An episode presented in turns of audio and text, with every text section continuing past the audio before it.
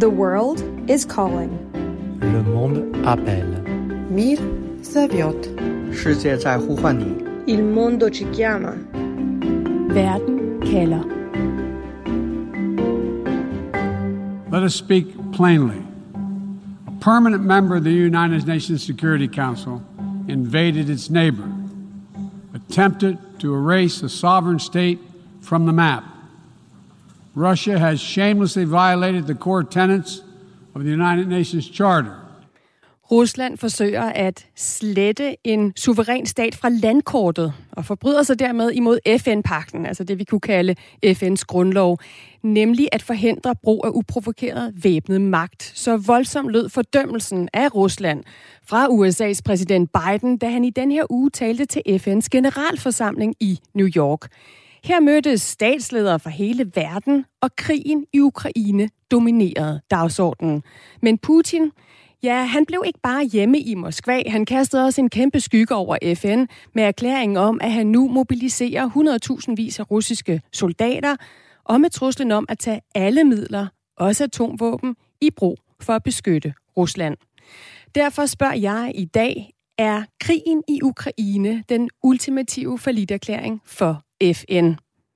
Det spørgsmål kan du få svar på her i Verden kalder på Radio 4 den næste time sammen med mig, Stine Krohmann Dragsted, hvor vi skal undersøge, hvad vi overhovedet kan bruge FN til. En organisation, hvis erklærede mål det er at vedligeholde international fred og sikkerhed, hvis ikke FN kan stoppe et medlem fra uden grund at invadere et andet medlem.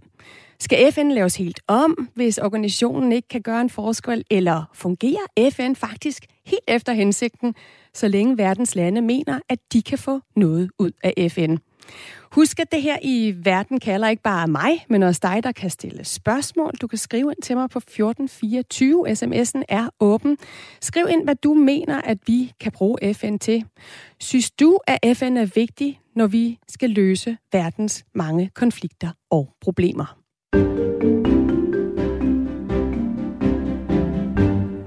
Og mine to gæster igennem hele udsendelsen i dag er Peter Viggo Jacobsen, lektor ved Forsvarsakademiet, hvor du blandt andet forsker i FN's rolle i international fred og sikkerhed, og Christian Friis Bak, som er tidligere undergeneralsekretær i FN, tidligere generalsekretær for Dansk Flygtningehjælp, tidligere minister for udviklingsbistand, og så stiller du også op, Christian, til Folketingsvalget for Radikale. Velkommen øh, begge to til hverken kalder. Tak. Lad os starte med FN's generalforsamling, hvor øh, hele verdens statsledere for første gang efter corona igen mødtes disse dage i New York, og hvor USA's præsident Biden fra talerstolen beskylder Putin for at bryde FN's pagt. Russia has shamelessly violated the core tenets of the United Nations Charter. No more important than the clear prohibition against countries taking the territory of their neighbor by force.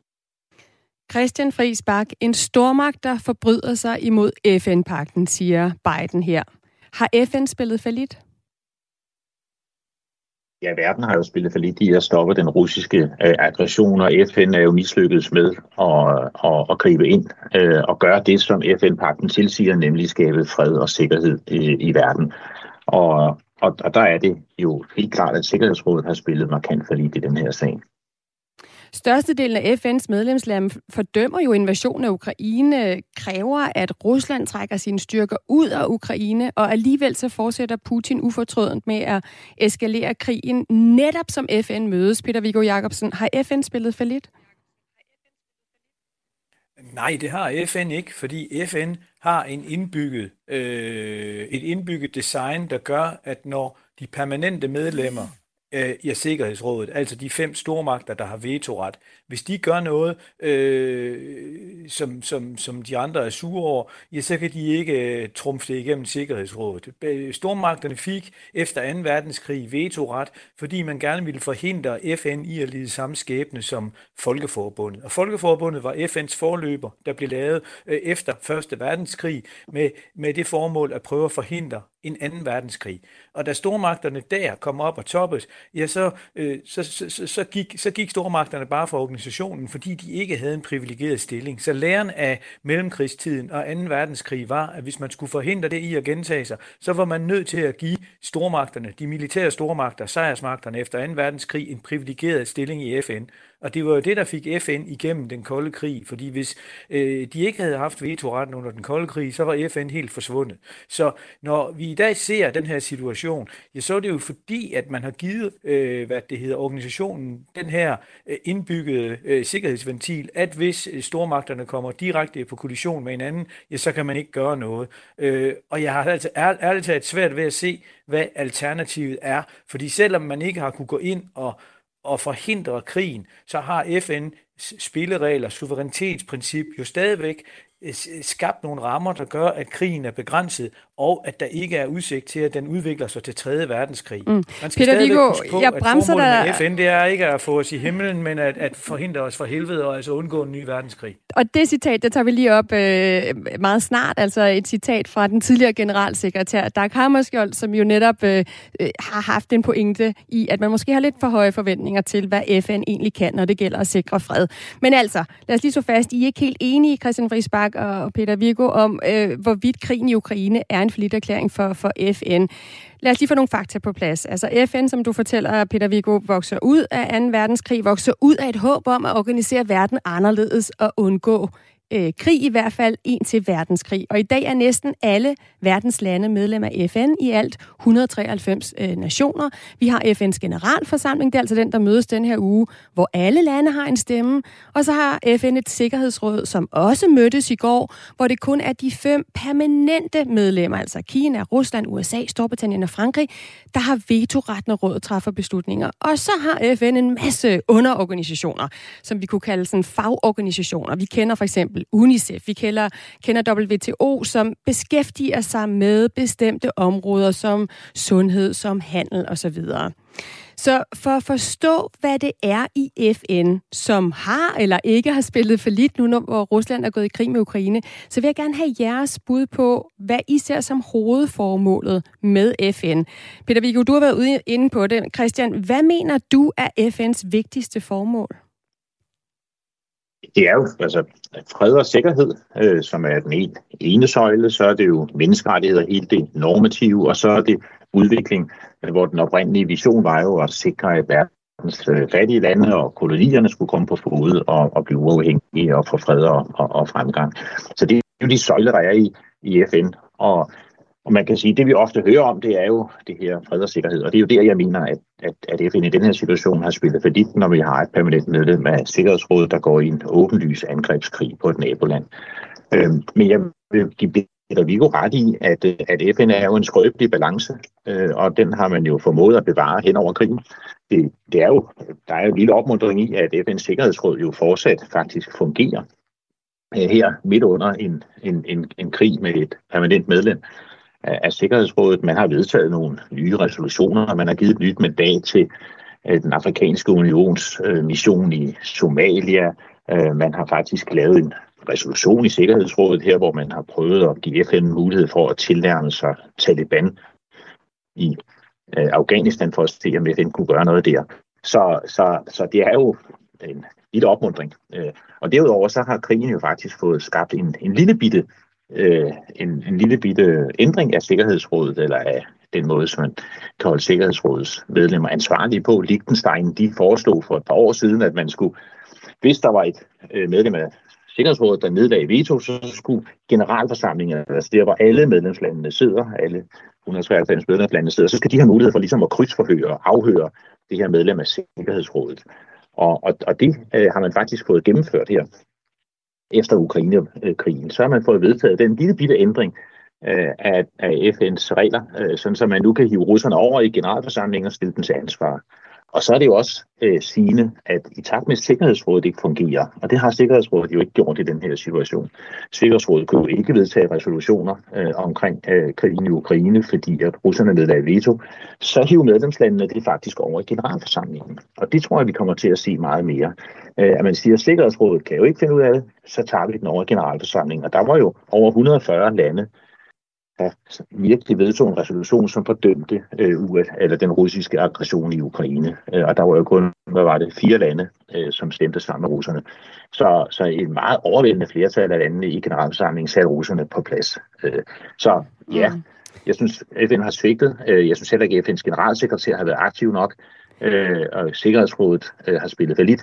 Men generalforsamlingen har faktisk forsøgt så at tage hånd om, om det her på nye måder, og det er opmuntrende. Peter Viggo, er FN's formål ikke, øh, altså hovedformål, ikke at forhindre, at der kommer en krig, og et af de medlemmer, der sidder i Sikkerhedsrådet, et af stormagterne, et af de store militære magter, ikke uden grund angriber et andet medlemsland? Jo, det er selvfølgelig formålet. Det er det, man ville håbe på i en ideel verden. Men verden er ikke ideel. Verden er et sted, der har været kontinuerligt præget af krig.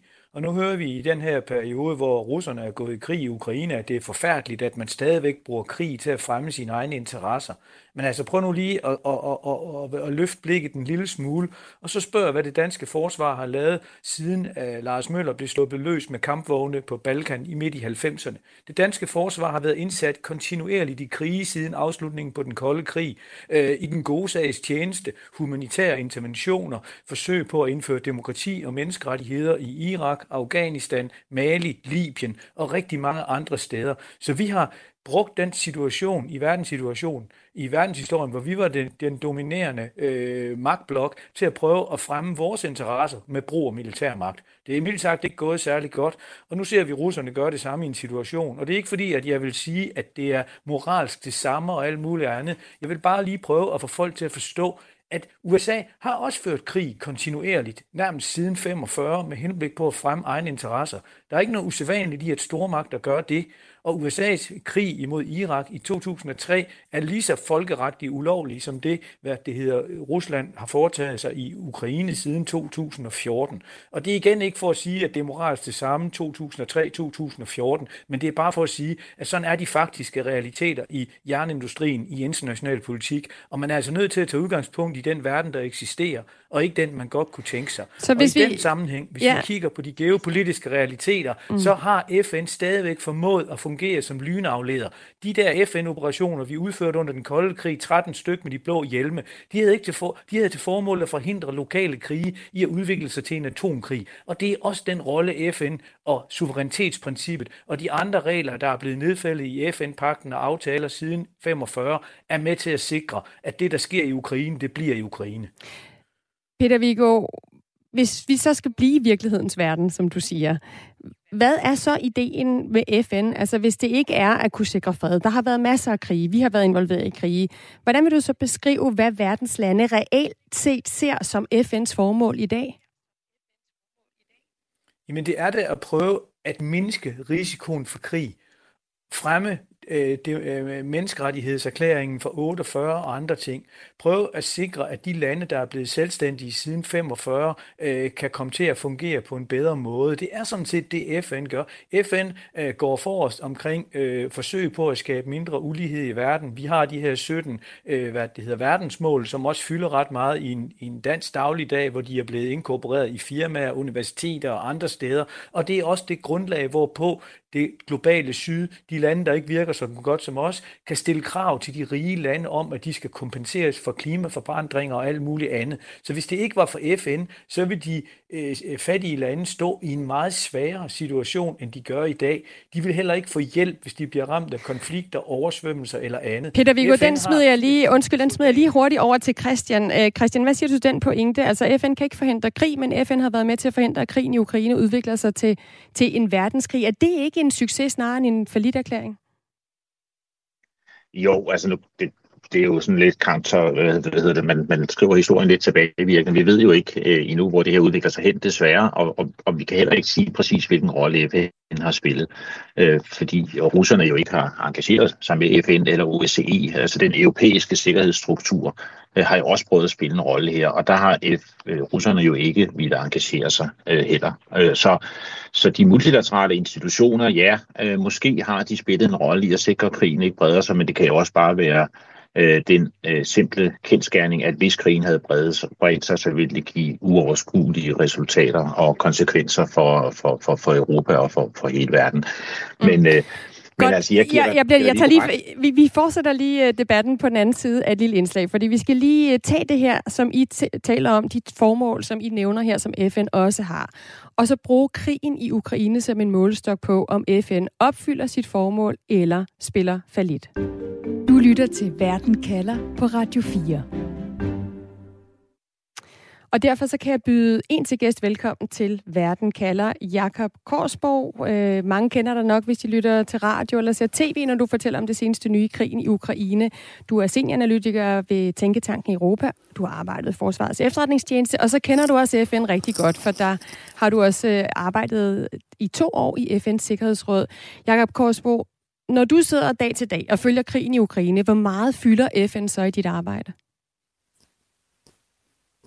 Ja, så fylder FN ikke meget. Øh, det må jeg være ærlig at sige, fordi øh, realiteten er jo, at der er ikke meget FN øh, kan stille op i forhold til krigen som sådan. Men så kan man sige, så er FN jo så til gengæld sådan indrettet, at, at FN gør øh, det, som FN kan. Og der kan man sige, vi har jo set... Øh, det internationale atomenergiagentur øh, spille en rolle i forhold til øh, Zaporizhia øh, øh, atomkraftværket og de øh, problemer, der var der. Jeg siger ikke, at IAEA kan løse det, fordi det afhænger jo i sidste ende af, af russerne, men, mm. men de har da i hvert fald gjort, at der er sket en vis deeskalering. Jakob, jeg bremser dig lige. Der, det lyder som om, der er en mus i radioen, fordi jeg tror, at din mikrofon sidder op og ned af en skjorteflip eller noget. Øhm, så du siger her, altså, ja. øh, et, vi står med et FN, som sådan magtpolitisk er lammet, fordi at øh, Sikkerhedsrådet ikke kan gøre så meget. Rusland har, har vetoret.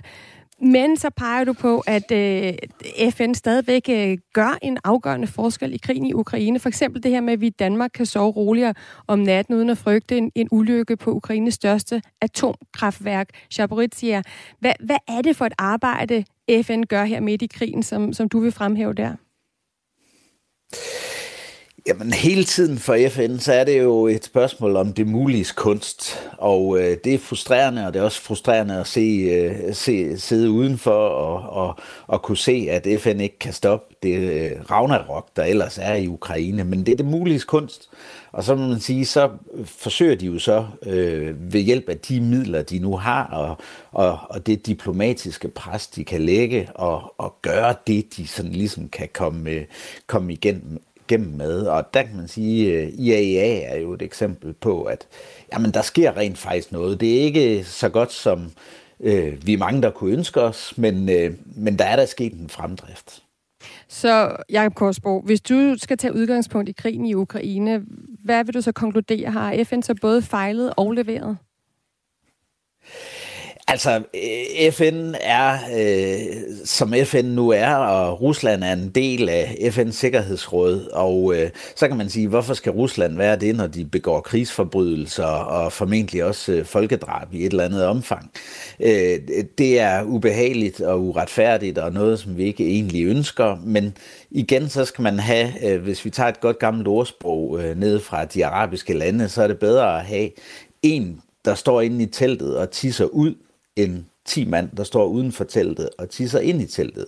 Og det er nok sådan, man skal se øh, øh, Ruslands position i, øh, i FN's øh, Sikkerhedsråd nu. Tak for det billede på, hvad for en situation FN står i, Jakob Korsbo, altså senioranalytiker ved Tænketanken Europa.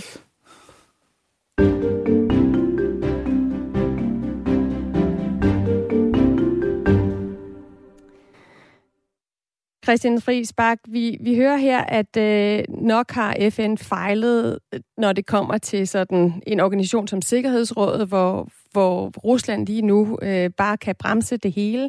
Men at FN, som du også øh, har fremhævet, er den her internationale organisation, som kan levere eksperter på alt muligt andet, for eksempel atomeksperter, der, der sætter livet på spil i krigssituationer for at gå ind og for eksempel tilslutte et atomkraftværk til, til elnettet.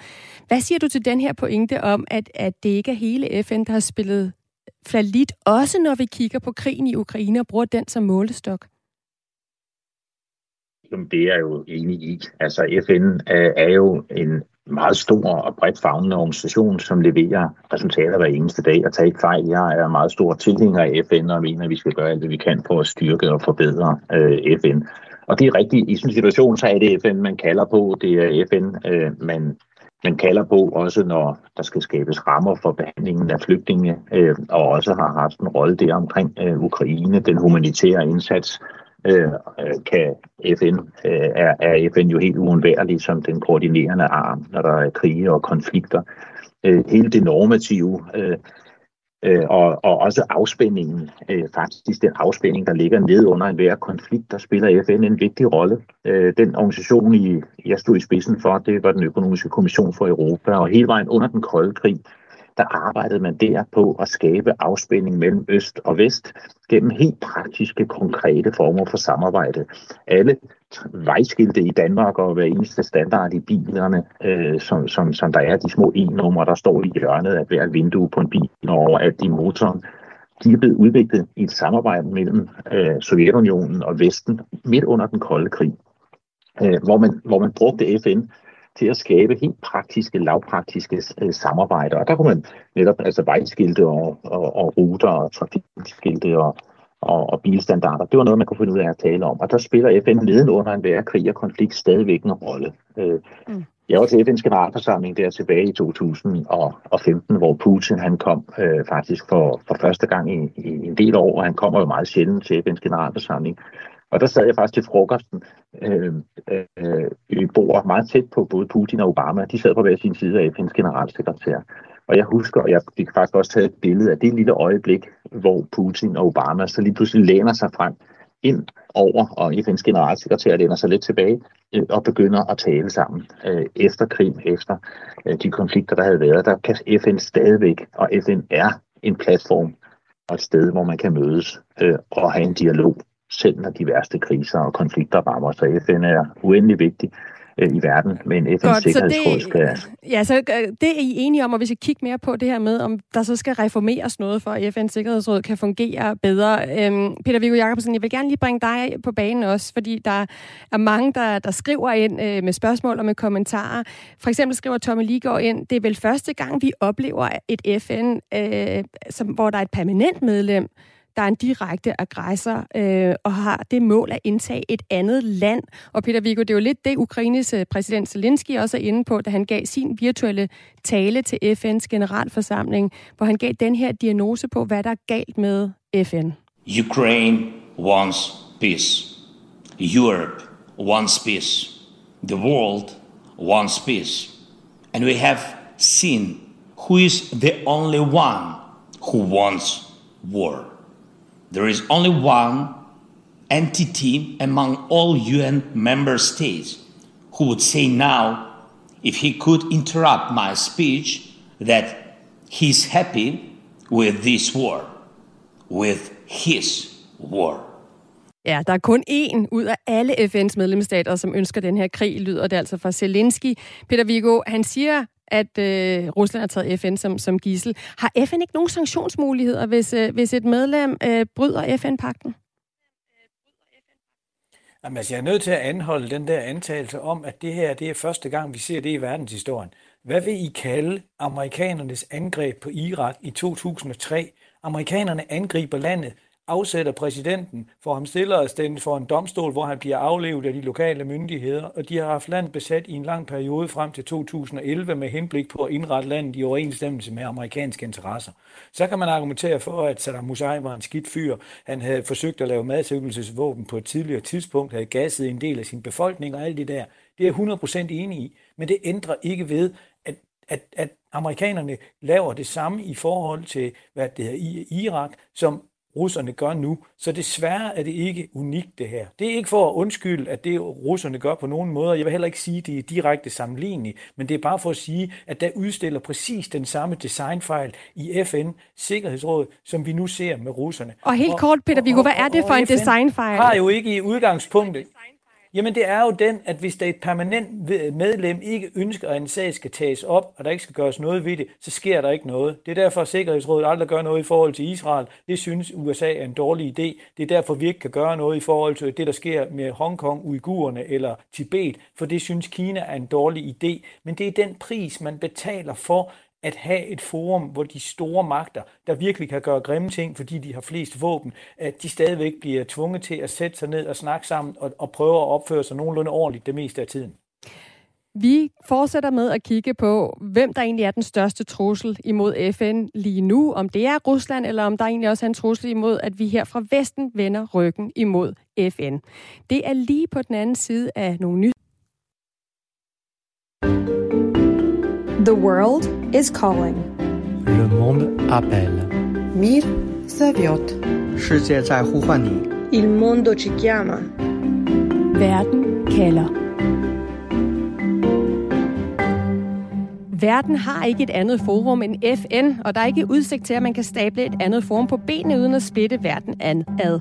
FN har også mange andre funktioner end at intervenere med fredskabende processer. Sådan skriver blandt andet Michael ind på sms'en på 1424 her til Verden kalder, hvor vi er i gang med at få svar på spørgsmålet, er krigen i Ukraine den ultimative forlitterklæring for FN?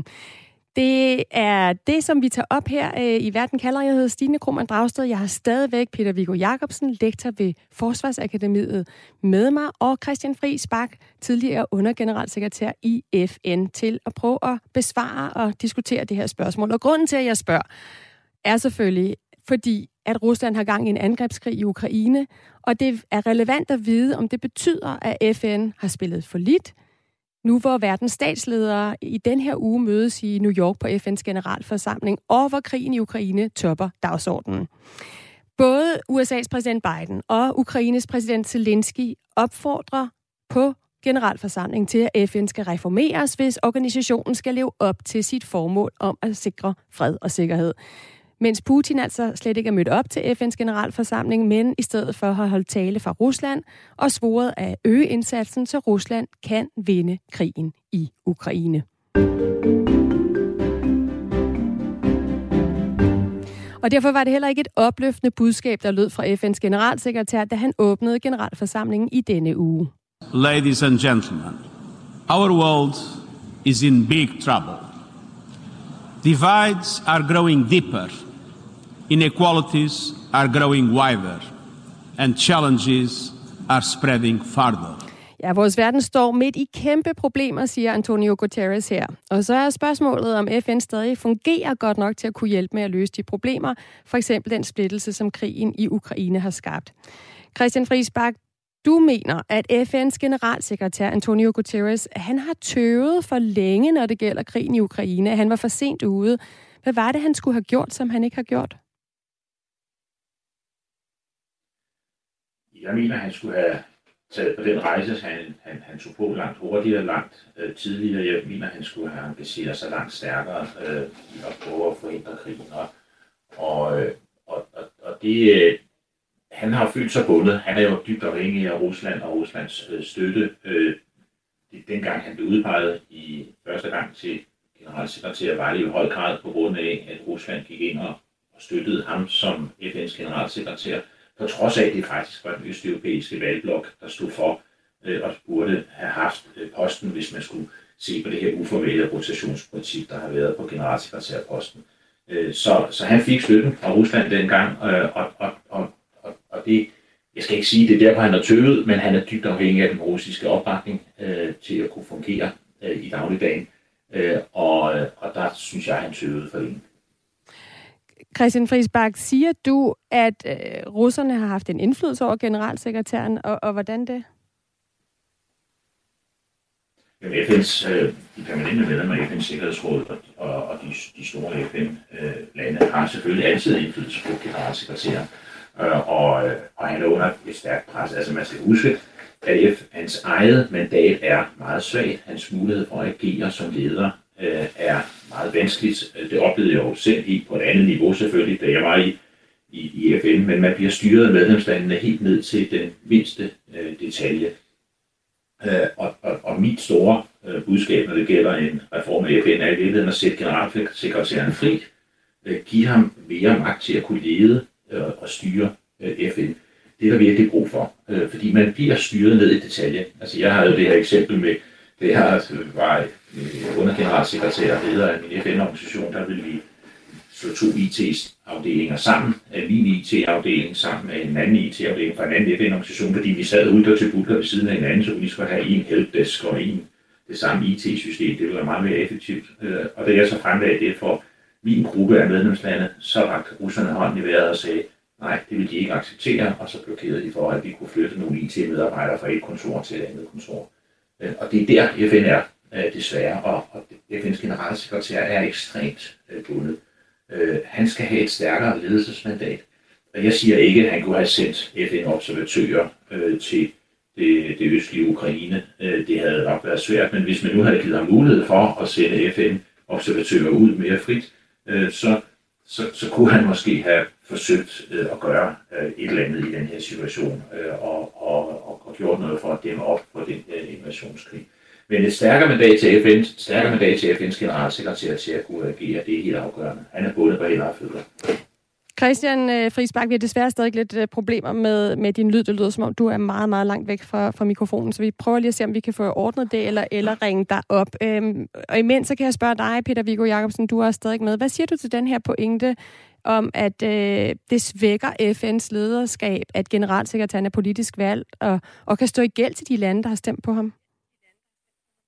Jamen, sådan er det i alle internationale organisationer. Det gælder også NATO's generalsekretær.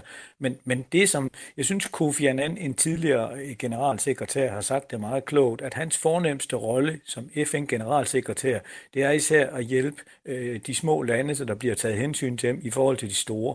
Og den bedste måde at gøre det som generalsekretær på, det er at have et godt forhold til de fem permanente øh, medlemmer, og det gælder dem alle sammen. Så han har virkelig skulle gå på en knivsæk her, fordi hvis han havde taget ensidigt, øh, hvad det hedder, øh, side til støtte for Ukraine, så ville det totalt have ødelagt indeklimaet i Sikkerhedsrådet, og måske paralyseret det. Og det er øh, trods alt hans primære opgave at sørge for, at det ikke sker.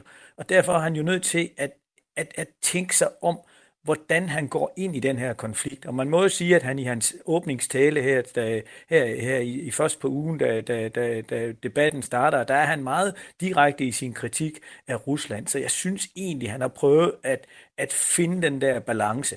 Og, han, og vi er også nødt til at tænke på her i Vesten, at det er altså ikke alle, der ser på den her krig, som man ser på det i, i Europa og USA. I langt størstedelen af, af, af verden, der mener man, at NATO er en, og USA har lige så stor ansvar for den her krig, som Rusland har, fordi at USA har mast Rusland for meget. Og det er jo også det, kineserne siger, det er det, inderne siger osv., så han har altså skulle tage hensyn til hele verdensopinionen, og ikke bare Ukraine og NATO.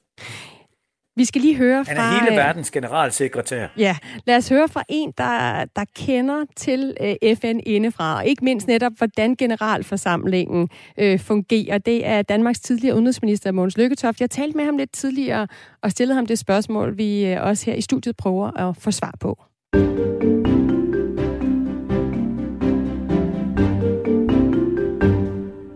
Måns Lykketoft, du var formand for FN's generalforsamling fra 2015 til, til 2016. I det her program, der stiller jeg spørgsmålet, er krigen i Ukraine en erklæring for, for FN? Hvad vil du svare til det spørgsmål? I krigen i Ukraine gør det ufatteligt svært for FN at fungere sådan, som øh, stifterne havde tænkt sig. Og det gør det også meget svært for den ellers meget dygtige generalsekretær, vi fik valgt at, at hævde øh, FN's position. Men det er jo ikke noget nyt. Det er jo ikke sådan, at øh, man ikke ved, at sådan som FN er opbygget, der er forudsætningen for, at det kan udnytte sit fulde potentiale, at de største af magter, dem der har vetoret og fast side i Sikkerhedsrådet, at de kan finde ud af, at de har flere fælles interesser, end de har interessemodsætninger. Og det er, jo, det er jo i sagens natur helt umuligt lige i øjeblikket med den russiske angrebskrig i Ukraine. Så når hvad angår fred og sikkerhed på den øh, globalt set mest farlige konflikt, vi har i øjeblikket, der er FN ret magtesløs. Det er sådan set imponerende, at generalsekretæren midt i alt det her sammen med Tyrkiets præsident har kunnet sikre, at der i hvert fald kom fødevarer ud af Ukraine til, til verdens fattigste lande. Så den katastrofe, der, der foregår her, øh, her i Europa, ikke, ikke skal multipliceres, og så at sige mange andre steder i verden i form af sult. Du har jo før fortalt om, hvordan det FN blandt andet kan. Det er det her med at få Kina og USA til at trække i samme retning, som de jo blandt andet gjorde, da du var formand for FN's generalforsamling ja. i forbindelse med klimaaftalen i, i Paris. Hvordan ser du på det nu? Altså har du ændret syn på FN nu, hvor vi ser et FN, hvor USA og Kina jo bestemt ikke trækker i den samme retning, når det for eksempel gælder krigen i Ukraine? Ja, det har ændret sig. Jeg kan sige, at de år, hvor jeg var formand, hvor vi fik vedtaget verdensmålene og fik klimaaftalen i Paris, det var sådan et højdepunkt i nyere tid i, i retning af samarbejdet mellem stormagterne om vigtige sager. Vi har simpelthen ikke fået øh, den tid til mest ambitiøse klimaaftale, øh, hvis ikke USA og Kina havde arbejdet sammen om det, selvfølgelig med støtte fra Europa. Så, så ja, det er den anden meget alvorlige skavank, der er ved at få FN til at fungere, øh, som det var hensigten. Øh, det er, at, at USA og Kina har sværere i dag ved at se, at de har flere fælles interesser end interessemodsætninger. Og det gør det selvfølgelig også øh, vanskeligt. Men man er nødt til hele tiden, når man diskuterer FN, at sige, alle de der bump, der er på vejen, og der har været mange også tidligere, øh, det er under alle omstændigheder et fremskridt, at der eksisterer overhovedet en organisation, hvor alle verdens regeringer er nødt til at tale med hinanden. Øh, og, og det, der er udenomkring øh, Sikkerhedsrådet og Generalforsamlingen, øh, alle de 50 underorganisationer i FN gør jo et fantastisk arbejde for at få den her verden til at blive både sundere og mere børnevenlig og mere flygtningevenlig, end den er. Så der er et politisk lag, der i hvert fald i Sikkerhedsrådet lige nu er lammet, øhm, og så er der en generalforsamling, hvor du roser øh, generalforsamlingens ledere for trods alt at prøve at, at hjælpe i forhold til den forsyningskrise, der er, og i forhold til den situation, vi står med, blandt andet på grund af krigen i, i Ukraine. Og lige nu, der ser vi jo så alle de her statsledere, der taler til FN's generalforsamling. Du ja. kender den her øh, forsamling, hvordan den virker øh, indefra, øh, fra da du var formand. Kan du ikke forklare, hvad, hvad er det generalforsamling er ud over de her taler? Altså, hvad foregår der bag kulissen, som er vigtigt de her dage? Jeg tror, man må sige, det vigtigste, der foregår i, i, i, i, i den her, det man kalder højniveau ugen, som er i gang nu, det er jo, at der kommer faktisk et flertal af stats- og regeringschefer, i hvert fald udenrigsminister fra hele verden, og, og de holder så en række møder med hinanden indbyrdes. Øh, og, og, og, og, og det er der nogle problemer måske øh, kan løses, som ellers er gået i hård knude, fordi man, man er så mange, der er samlet øh, af stor beslutningskraft. Øh, så, det, så det vigtigste, der foregår ved generalforsamlingen, er, er, er måske ikke nødvendigvis de statements, de store taler, som statsledere holder. Det kan være interessant øh, at analysere på og, og, og give noget retning på, hvor verden er på vej hen. Men, men, men på det praktiske plan, der er det, der er det mere det, at, at det bliver en anledning for, for mange af dem, der har nogle ting, de skal ordne sammen, eller nogle udstående, og faktisk at sætte sig ned og snakke sammen. Du er lige selv kommet tilbage fra USA. Du følger FN's generalforsamling tæt i den her uge. Er det en generalforsamling, som du ser det, der har spillet for lidt i forhold til for eksempel den her krise, vi ser med krigen i Ukraine? Der er jo blevet taget nogle initiativer i forhold til det sikkerhedsråd, der er lammet, hvor man har forlangt, at de skal, øh, hvis de vil blokere noget, de store magter, så skal de forklare det nede i generalforsamlingen. Det kan jo øh, være et lille skridt til ligesom at udstille dem og sætte dem under større pres. Uh, hvis, man, hvis man ser på krigen i Ukraine, så kan man sige, at generalforsamlingen tog sådan set en meget klar stilling straks efter det russiske angreb med 141 stemmer mod 5, øh, der, der, der fordømte øh, det russiske angreb på Ukraine som en krænkelse af FN-pakten om ikke, ikke voldelig løsning af, af mellemstatslige problemer. Øh, men det, som forhåbentlig kommer ud af internationale kontakter også dem, der udspiller sig omkring generalforsamlingen, hvor den amerikanske præsident og mange andre statsledere er der, det er, øh, at øh, håber jeg, at der bliver en større grad af enighed mellem det, vi kalder Vesten, og så øh, de store lande i, i det globale syd, som Indien, Indonesien og Sydafrika for eksempel, øh, om, at de også skal spille en rolle for at lægge pres på Rusland. Altså, det, det har de jo ikke været særlig tilbøjelige til. De har ikke altså, øh, ros russerne for deres angreb, men de har heller ikke støttet den, det meget hårde pres, vi andre har prøvet at lægge på, på russerne. Øh, og det gælder jo for os også Kina. Altså, øh, jeg mener, der er chancer for, hvis amerikanerne og kineserne forstår, at de har faktisk temmelig mange fælles interesser i at holde fred, udvikle økonomisk samarbejde og løse klimaproblemer, som de var så gode til øh, at gå sammen om for, for syv år siden. Ja, så er der også en chance for, at øh, presset på Putin bliver tilstrækkeligt stærkt. Men det er det ikke endnu. Du lytter til Verden kalder på Radio 4. Peter Viggo, det vi hører Måns Lygtoft sige her, det er jo også noget det, du øh, fortæller, altså at øh, magten i FN er rykket fra Sikkerhedsrådet, som er lammet lige nu, øh, så, hvor, hvor de store lande og de store militærmagter er, til generalforsamlingen, hvor, hvor alle lande er medlemmer har, har en stemme. Og så hører vi Lygtoft håbe, at USA kan få overtalt andre store lande, Kina, Indien, Sydafrika, til at lægge større pres på Putin. Er det lykkedes ved den her generalforsamling? Nej, og jeg tror også, man skal passe på med at sige, at der er magt, der flytter fra Sikkerhedsrådet til generalforsamlingen. Fordi hvad kan generalforsamlingen? De kan vedtage nogle diplomatiske fordømmelser, men de kan ikke sætte magt bag ved deres ord. Den magt, den ligger stadigvæk i Sikkerhedsrådet. Og det er jo fint nok at sige, at der var 141 lande, der, der, der stemte for den her resolution, og der kun var fem, fem, fem der stemte øh, imod. Men så, der er jo altså 193 lande, og det vil sige, der var altså i rundetal 50 lande, der lod være med at blande sig i det her.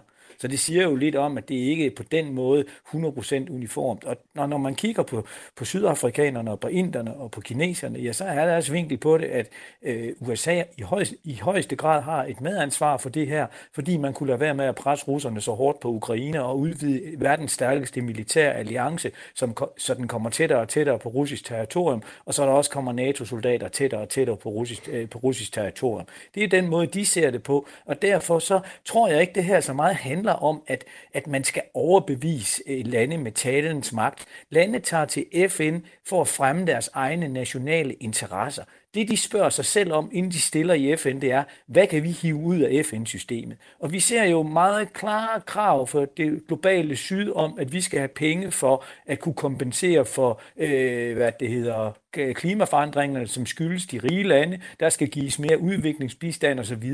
Og, og på den måde prøver de at udnytte den globale magtkamp, der nu er imellem USA og Kina, om at se, om de ikke kan bruge den til at trække ressourcer ud af henholdsvis USA og Kina. Mm. Og det er jo derfor, at Bidens tale til generalforsamlingen i den her uge er en lang salgskampagne over for den tredje verden. Hvis du ser bort for den del af talen omkring fordømmelsen af krigen, så handler det om at gøre sig lækre i forhold til den tredje verden og øh, hvad det hedder, Sydamerika Latinamerika end kineserne.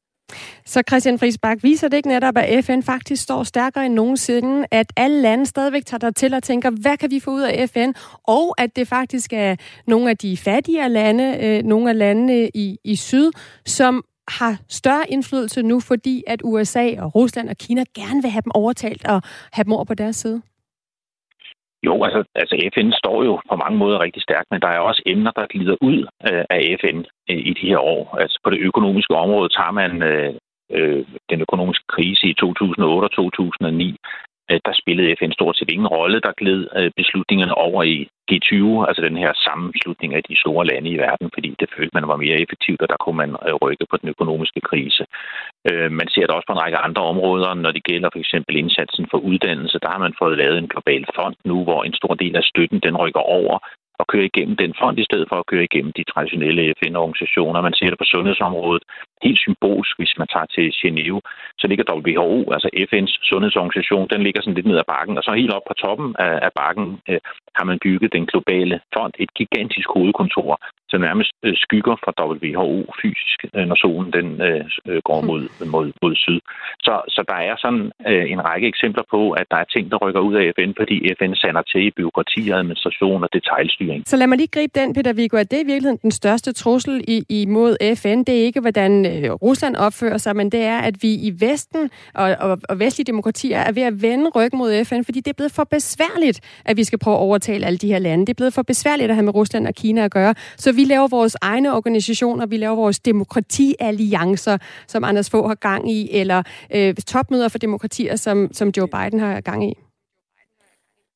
Ja, og, og, og det er der jo selvfølgelig en vis snak om, men, men det ændrer jo ikke ved, og hvor er det Biden går hen og mener, at han skal prøve at overbevise verdens ledere om at bakke op om USA i stedet for Kina og Rusland. Det er stadigvæk FN. Jeg er helt enig med, med, med, med Christian i kritikken af byråkratiet i FN, og det har fået stater til også at prøve at se om efter andre måder at løse de her problemer på. Men når det så er sagt, så er det rigtigt nok, at nogle af pengene bliver flyttet over i andre organisationer, der er mindre byråkratiske, og hvor et færre antal lande kan gå frem om at føre fælles projekter. Men når man så kigger på, hvordan de her øh, hvad det hedder, projekter skal implementeres ude i verden, ja, så kommer FN-organisationerne igen på banen. Og det, jeg synes, jeg ser på det, jeg primært øh, kigger på som en lidt mere hård sikkerhed, øh, det er, at der kommer et stadig tættere samarbejde imellem de her nye institutioner og FN, således at de indgår i nogle partnerskaber, hvor de sætter sig sammen og prøver at få tingene til at fungere i fællesskab. Øh, jeg sidder i øjeblikket og arbejder med, hvorfor vi fik pirat, pirateribekæmpelsen ud for Somalia til at lykkes. Og der er FN et totalt omdrejningspunkt for de forskellige andre særinstitutioner, der blev skabt netop med formål til at håndtere den. Og der var FN også ryggraden i den øh, det globale samarbejde, der bliver skabt. Og det er også lidt det, jeg stadigvæk ser, at vi ser flere institutioner komme på banen, men at stadig, FN stadigvæk er man kan sige, den æderkop, der, får, øh, der sidder i midten af spindel, spindelvævet og binder det hele sammen. Godt. Du lytter til Verden kalder på Radio 4. Så lad os prøve at konkludere på det spørgsmål, vi har taget op i Verden kalder i dag. Er krigen i Ukraine den ultimative forlit erklæring for FN? Christian Friisbak, hvis du skal opsummere øh, dit svar på det spørgsmål, hvad vil du så sige? Det er en meget stor udfordring for Sikkerhedsrådet. Men, men jeg er jo enig med Peter Viggo i, at FN øh, klarer den, og mm, magten flytter, og øh, løsningerne bliver fundet, og dialogen den, øh, den fortsætter. Men vi kommer til at se nogle forskellige ting i de kommende år, tror jeg. Vi ser en regionalisering af sikkerhedsstrukturen. I Afrika ser vi jo den afrikanske union, der spiller en meget stor rolle. Ja, de søger altid FN-mandaterne, men det er der, at løsningerne bliver fundet øh, regionalt. Og vi kommer til at se det, som nu talte om de her andre organisationer, der opstår. Det, der kendetegner dem, er, at de er meget bedre til at inddrage civilsamfund og virksomheder, også øh, ind i den fælles styring af de her initiativer. Og det håber vi kommer til at se øh, med FN. Grunden til, at vi fik FN's verdensmål, det var ikke fordi, man overlod det til ministre og ambassadører kun, og heller ikke klimaaftalen. Det var ikke kun fordi, at det var kineserne og amerikanerne, der forhandlede. Det var fordi, man fik åbnet det op. Man fik 10.000 af organisationer og øh, folkelige bevægelser, og ikke mindst store virksomheder til at engagere sig i beslutningsprocesserne. De har noget andet på spil. Øh, de er afhængige af en verden med fred og sikkerhed, og de kan tale med stor styrke ind i FN-systemet. Øh, og, og det er det, vi skal gøre mere af. Øh, vi skal have åbnet FN op, øh, og, og det her sikkerhedsråd, der sidder i et øh, nærmest lukket rum øh, og diskuterer med dem om, de, de har jo ikke kunne finde løsninger i den her situation, men det kan vi måske, hvis vi får FN, åbnet FN op og får mm. langt flere ind i lokalet. Øh, derfor fik vi verdensmålen, derfor fik vi klimaaftalen, og sådan skal vi tænke fremtiden til FN. Meget mere multi-stakeholder, som man siger med et lidt øh, dårligt ord, men, men det handler om at åbne beslutningsprocesserne op. Der skal flere stemmer ind. Der skal nogle andre beslutningsprocesser. Peter Viggo, den vil jeg gerne lige runde med dig til sidst. Altså, hvis du ikke mener, at FN har spillet for lidt, mener du så, at det kunne være en god idé at reformere FN? Altså, hvorfor ikke lave om, som øh, Joe Biden siger, på for eksempel vetoretten, sådan så de store lande ikke kan nedlægge veto helt så ofte, og Sikkerhedsrådet bliver lammet på den her måde, som vi ser med Ukraine? Øh, jamen, jamen, det kan man ikke lave om. Du kan ikke fjerne vetoretten. Du kan godt sende den over og stå skoleret i generalforsamlingen, men det får ikke russerne til at lade være med at nedlægge veto. Men jeg vil gerne gribe fat i det, øh, øh, hvad der blev sagt lige før. Det er jeg 100% enig i. FN er, kan man sige, er tre ting. Det første FN er staterne. Det andet FN, det er organisationen og generalsekretæren. Og det tredje FN, det er alle de samarbejdspartnere, der er, NGO'er, civilsamfund osv. Og det, som generalsekretæren er lykkedes med omkring klima og også det dels verdensmålene, det er at få mobiliseret det tredje FN og få skabt øh, møder, hvor der også er almindelige borgere, som vi også så med klimamødet i, i Glasgow, og få dem til at lægge pres på staterne til, at de øh, træffer de rigtige beslutninger. Og i det er i den måde, vi skal gå fremad på. Vi skal have de her tre FN'er til at spille sammen, og der ser jeg stadigvæk FN som en central del af løsningen. Vi kan ikke løse verdens øh, problemer uden FN, men FN kan heller ikke stå alene. Det skal ske i samarbejde med regionale organisationer, NGO'er osv., så jeg er helt enig med det, øh, som blev sagt lige før. Så der er I enige, Peter Viggo Jacobsen. Det du så bare slår fast er det, at når det gælder en krig, øh, som den krig, vi ser i Ukraine nu, så, øh, så kan FN, så står FN magtesløs, men det er ikke en falit erklæring, fordi sådan har det altid været for FN, når det gælder krig.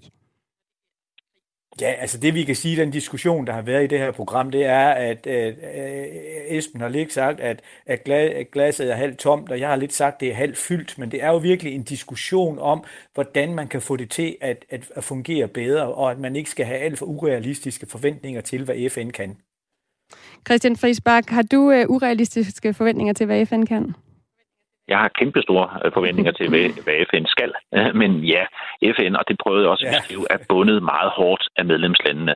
Altså, der er noget, der hedder femte komité over i New York, som sidder, og hver eneste gang, jeg skulle flytte en medarbejder fra en afdeling til den anden, så skulle jeg have en tilladelse, og det ville tage mig to år at få den. Så, så FN er jo på en god dag lidt mere end summen af medlemslandene.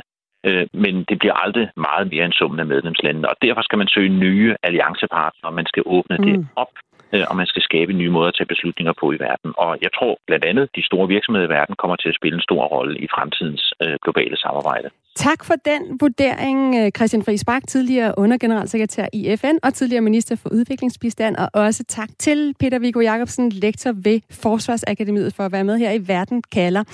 Jeg hedder Stine Krohmann Dragsted, jeg har tilrettelagt dagens udsendelse. Min redaktør er Dorte Lind. Husk, at du kan lytte med til Verden kalder lige når du vil ved at gå ind og finde os som podcast. Nu er der nyheder her på Radio 4.